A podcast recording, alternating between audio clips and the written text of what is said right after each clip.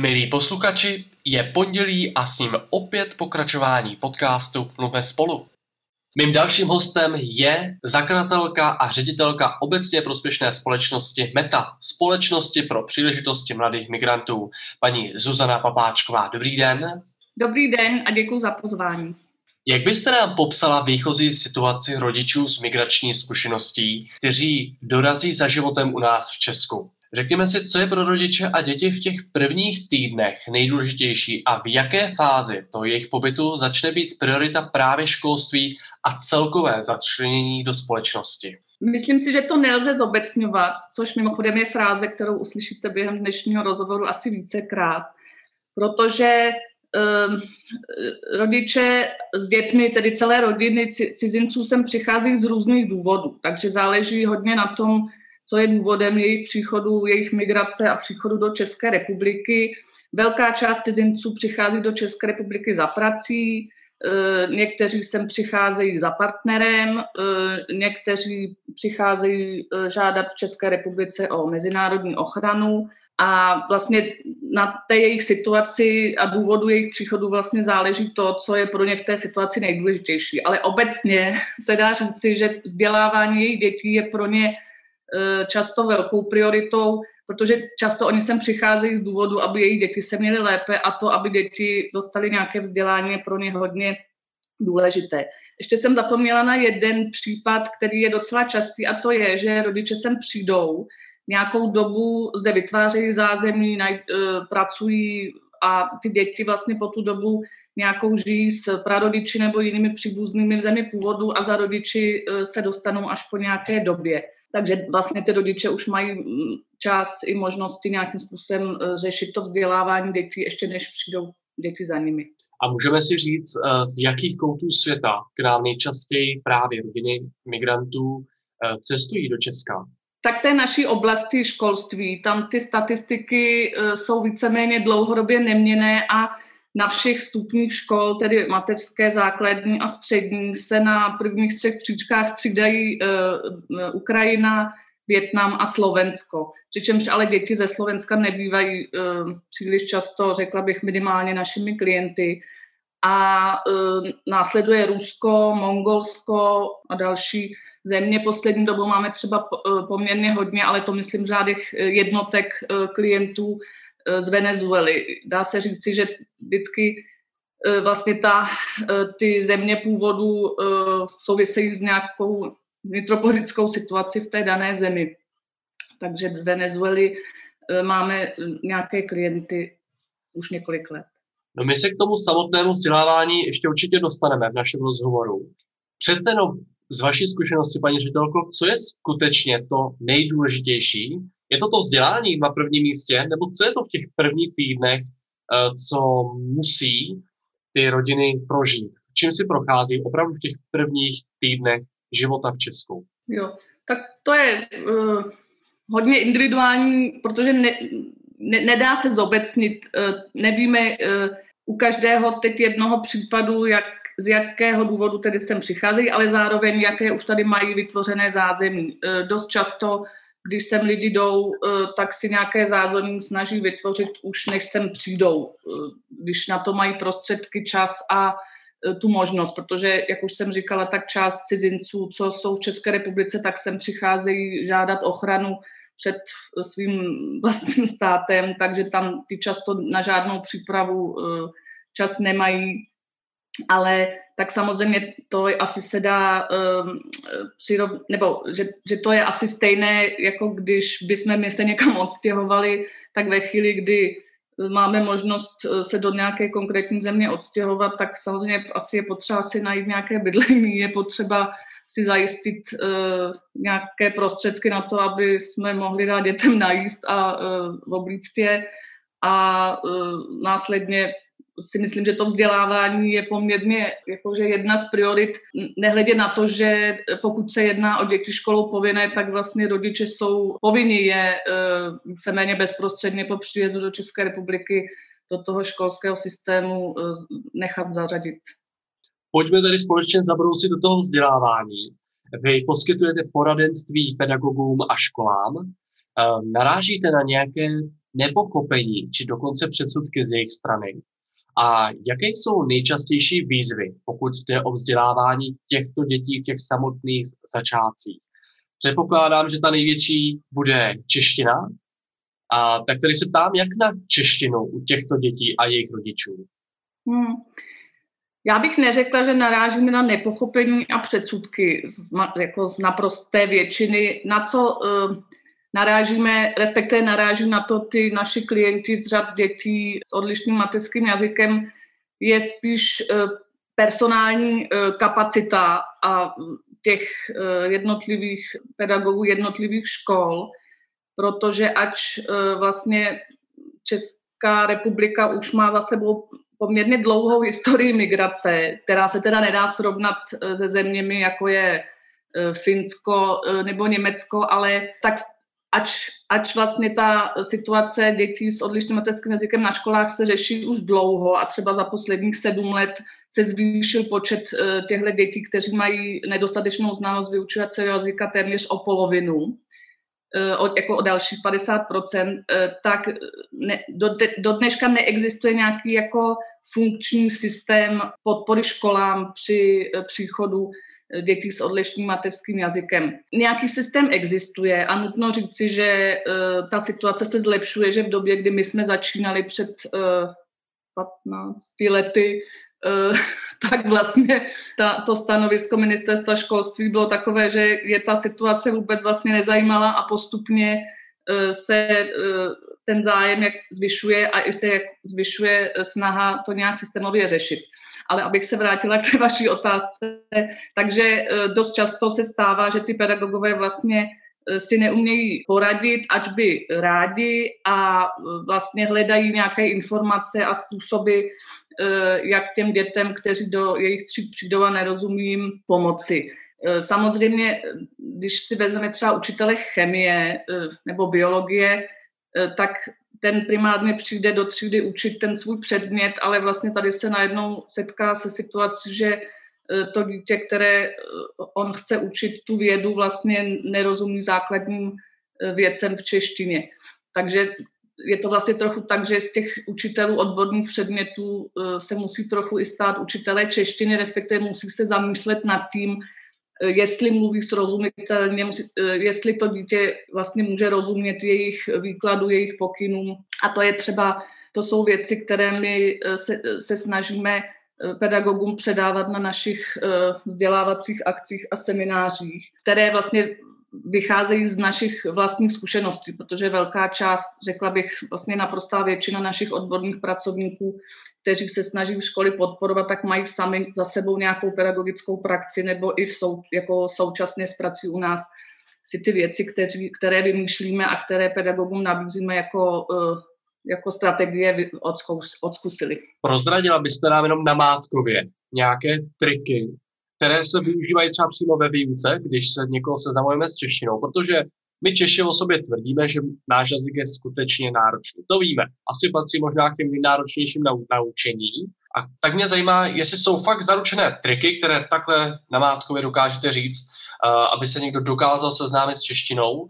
Hmm, to já asi vám neřeknu, protože já jako nejsem na, na češtinu jako druhý jazyk odbornice, ale co je jako e, zásadní, je vlastně, e, že právě ten učitel si musí jakože všímat a uvědomovat si toho jazyka, ten musí si uvědomit, jakým jazykem s těma dě, dětma mluví a vlastně jestli nepoužívá moc odborné termíny, jestli mluví v jednoduchých větách a ověřovat to, e, že ty děti mu rozumějí nějakými dotazy, aby se třeba nezjistilo až na konci hodiny, že e, to dítě tam celou dobu sedělo a nerozumí tomu výkladu. Ale na nějaké konkrétní triky, to by vám řekly naše odbornice na výuku češtiny jako druhého jazyka. Tak já vás tím, tím vás nebudu, paní ředitelko, trápit. Pojďme tedy k tomu, co vám bude asi bližší. E, ta obecná rovina toho, jestli se bavíme o nějakém kulturním šoku, e, pokud se bavíme o českém vzdělávání, je v něčem pro děti cizince naprosto odlišné české vzdělávání. Já jsem se teď koukala do jedné naší publikace, co jsme vydali teď před dvouma rokama ve třetím vydání, jmenuje se to Jaká je škola u mě doma. kde jsme udělali rozhovor s 12 dětmi z různých států a jedna otázka, které zažili školu u nich doma a, a poté byli přesazeni svými rodiči do České republiky. A na dotaz, co nejvíce překvapilo v České republice ve škole, vlastně neodpovídali tak, že by měli z toho nějaký šok. Dost často tam na to reagovali tím, že to, co je překvapilo, bylo to, že vlastně nikomu nerozuměli a nikdo jim nerozuměl.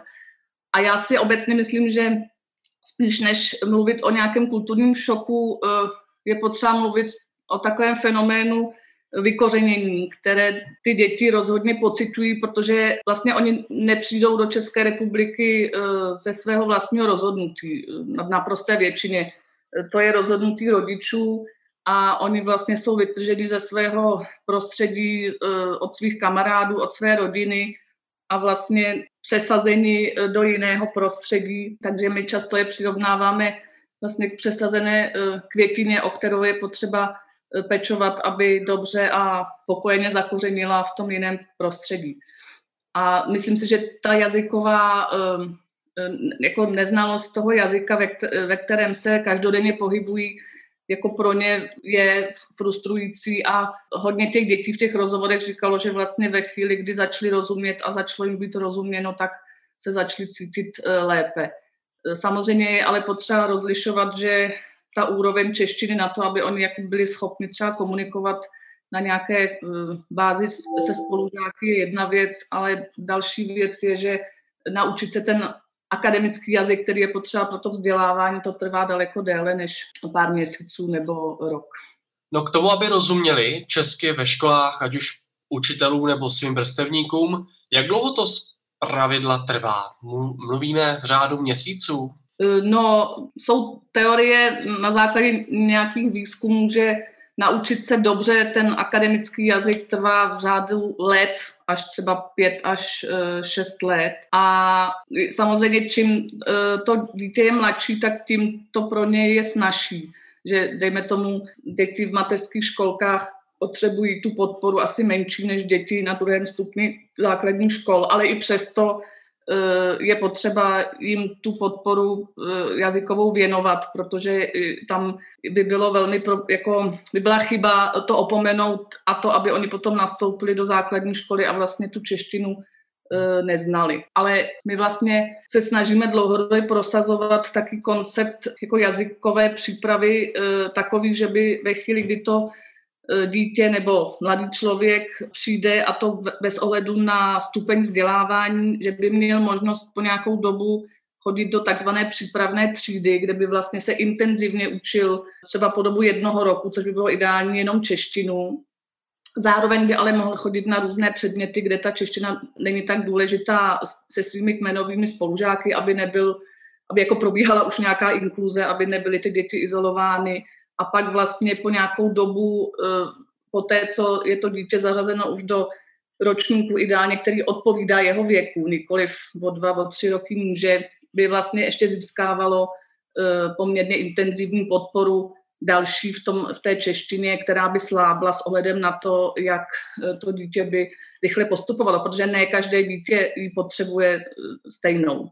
Vy jste zmínila uh, systémový nedostatek aspoň jsem z toho pochopil, že to bude určitě jeden z těch, eh, kterých prosazujete prostřednictvím vaší eh, organizace. Vyněla byste nám ještě nějaké systémové nedostatky, které aktuálně řešíte, protože vy také přicházíte z návrhy, jak je řešit. Tak mě právě zajímalo nejen u toho, co jste zmínila, ale třeba u nějakého dalšího, jak jste daleko v tom, aby se tohle změnilo. Tak je to cesta zdlouhavá.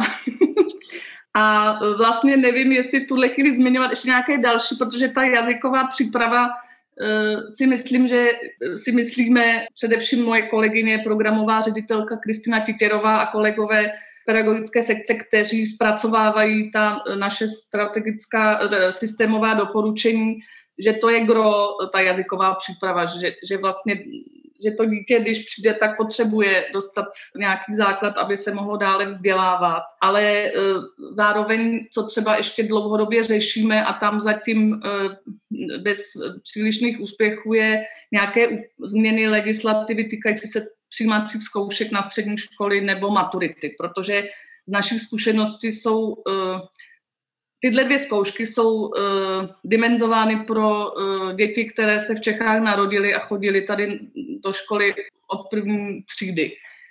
A uh, máme uh, klienty, kteří úspěšně uh, prošli celé gymnázium, ale nebyli to čtyřkaři, ale spíše dvojkaři, ale prostě didaktický test češtiny hmm. je pro, byl pro ně nepřekonatelný. A stejně tak ta jednotná přijímací zkouška je pro většinu našich klientů těžká a nejedná se o klienty, kteří by se nějak flákali. Jakože je to prostě objektivně těžké, ale tam třeba ze strany státní zprávy jako ne, zatím se ne, neblížíme uh, nějakým úlevám, protože to není považováno za za něco, na co by měli eh, cizinci právo, na rozdíl třeba od základního vzdělání, které je hm, i povinné. Ti studenti přece jenom potom vychází do společnosti a na to bych se chtěl zeptat. Jak jsme se za období, kdy se u nás o cizincích intenzivně mluví, dostali a kam nyní směřujeme? Jaká je vlastně vaše role v tomto vytváření dialogu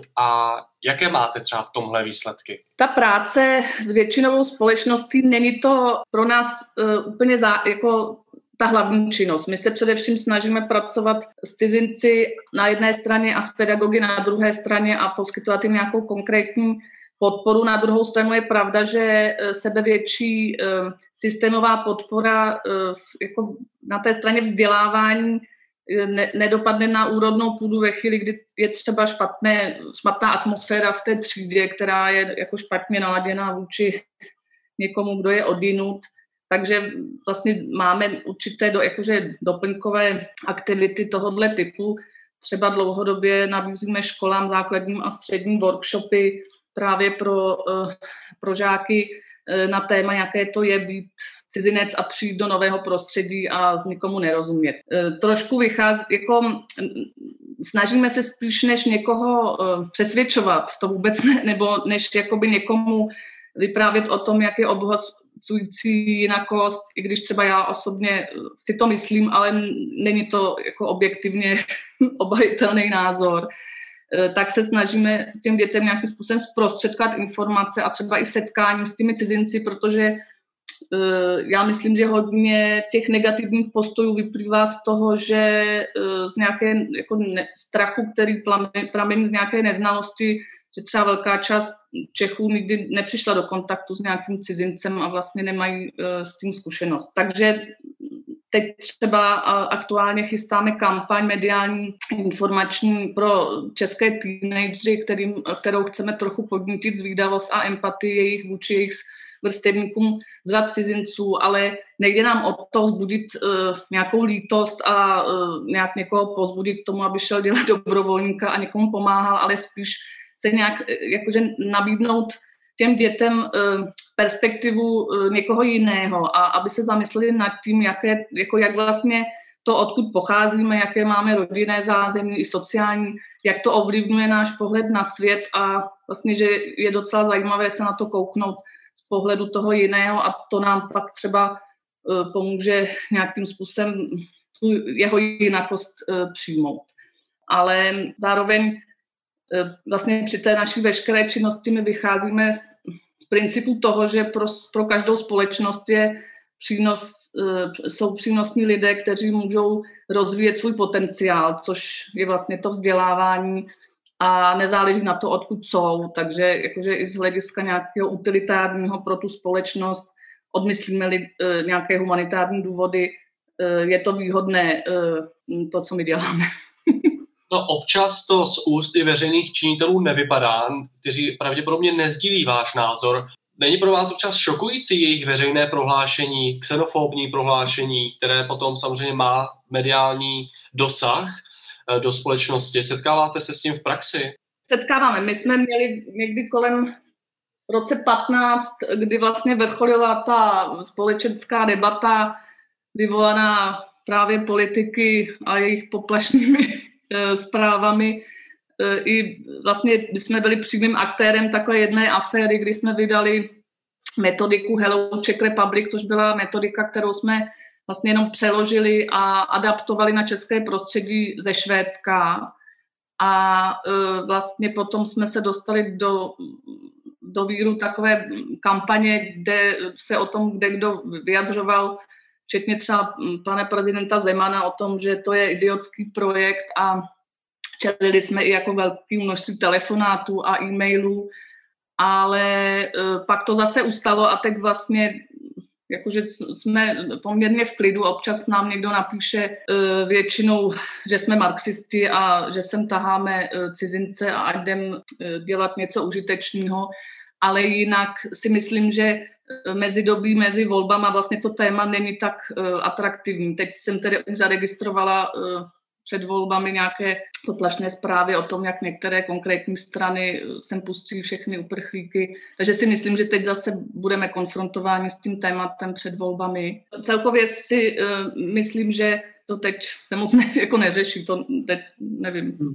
No to jsem se chtěl právě zeptat. V souvislosti s volbami sama zmiňujete, že často právě si k tomu politici nasměřují na tohle téma, protože do jisté míry může být populistické co tohle téma reálně vytváří populistické, že to jejich řešení, jak oni by řešili tady ty pro, jakoby, je to problém vůbec to, že se míří cizinci. Kde vy spatřujete právě tu, tu jejich jako vůli vůbec se tím prezentovat a vlastně si na tom honit jejich volební hlasy?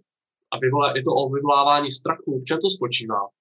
Ano, já si myslím, že to spočívá v vyvolávání strachu a, a vlastně tom, že e, třeba konkrétně je, se to hodně týká uh, muslimských uh, uprchlíků nebo lidí z muslimského světa a šíření jako nepravdivých zpráv o tom, uh, jak to bude tady vypadat, uh, pokud jich tady bude větší množství, ale není to založeno na žádných konkrétních uh, informacích a faktech. Vlastně uh, jenom na nějakých jako báchorkách. Často samozřejmě eh, může mít někdo konkrétní osobní špatnou zkušenost, ale eh, nemyslím si, že to je něco, co lze generalizovat.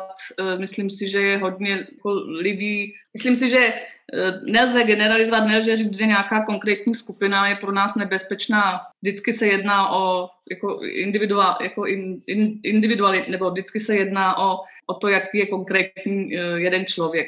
Já mám třeba k tomu takový přístup, že během totality v Československu desítky, sto, přes 200, myslím, přes 250 tisíc Čechoslováků odešlo do emigrace a e, často i lidi, kteří teďka e, nejsou příliš nadšení tím, že by sem chodili cizinci, vlastně mají pocit, že to tenkrát bylo jiné, a, nebo mají pocit, že vlastně měli právo na to, aby je v Německu, v Kanadě a jinde přijímali. A myslím si, že do jisté míry to, že od nás lidi odcházeli a byli přijímáni, jako je analogické k té situaci a že, že do jisté míry jako je, i máme nějaký dluh k, ke splacení vůči někomu, kdo je v těžké situaci, kdo je persekvován nebo kdo vlastně nemá uh, podmínky k tomu, aby mohl ve zdraví vychovávat své děti. Paní ředitelko, my děkujeme za váš pohled a budeme vám držet palce ve vašich aktivitách a projektech, na kterých s vaším týmem pracujete. Mým hostem byla paní Zuzana Papáčková z obecně prospěšné společnosti Meta. Děkujeme za rozhovor. Taky děkuji, nashledanou. A já se na vás těším opět za týden. Těšit se můžete na svěží a jarní rozhovor s Kateřinou Horáčkovou z neziskové organizace Permakultura. Další díl podcastu najdete na Spotify Mluvme spolu a nebo na YouTube kanále a webu NGO Marketu. Naslyšenou.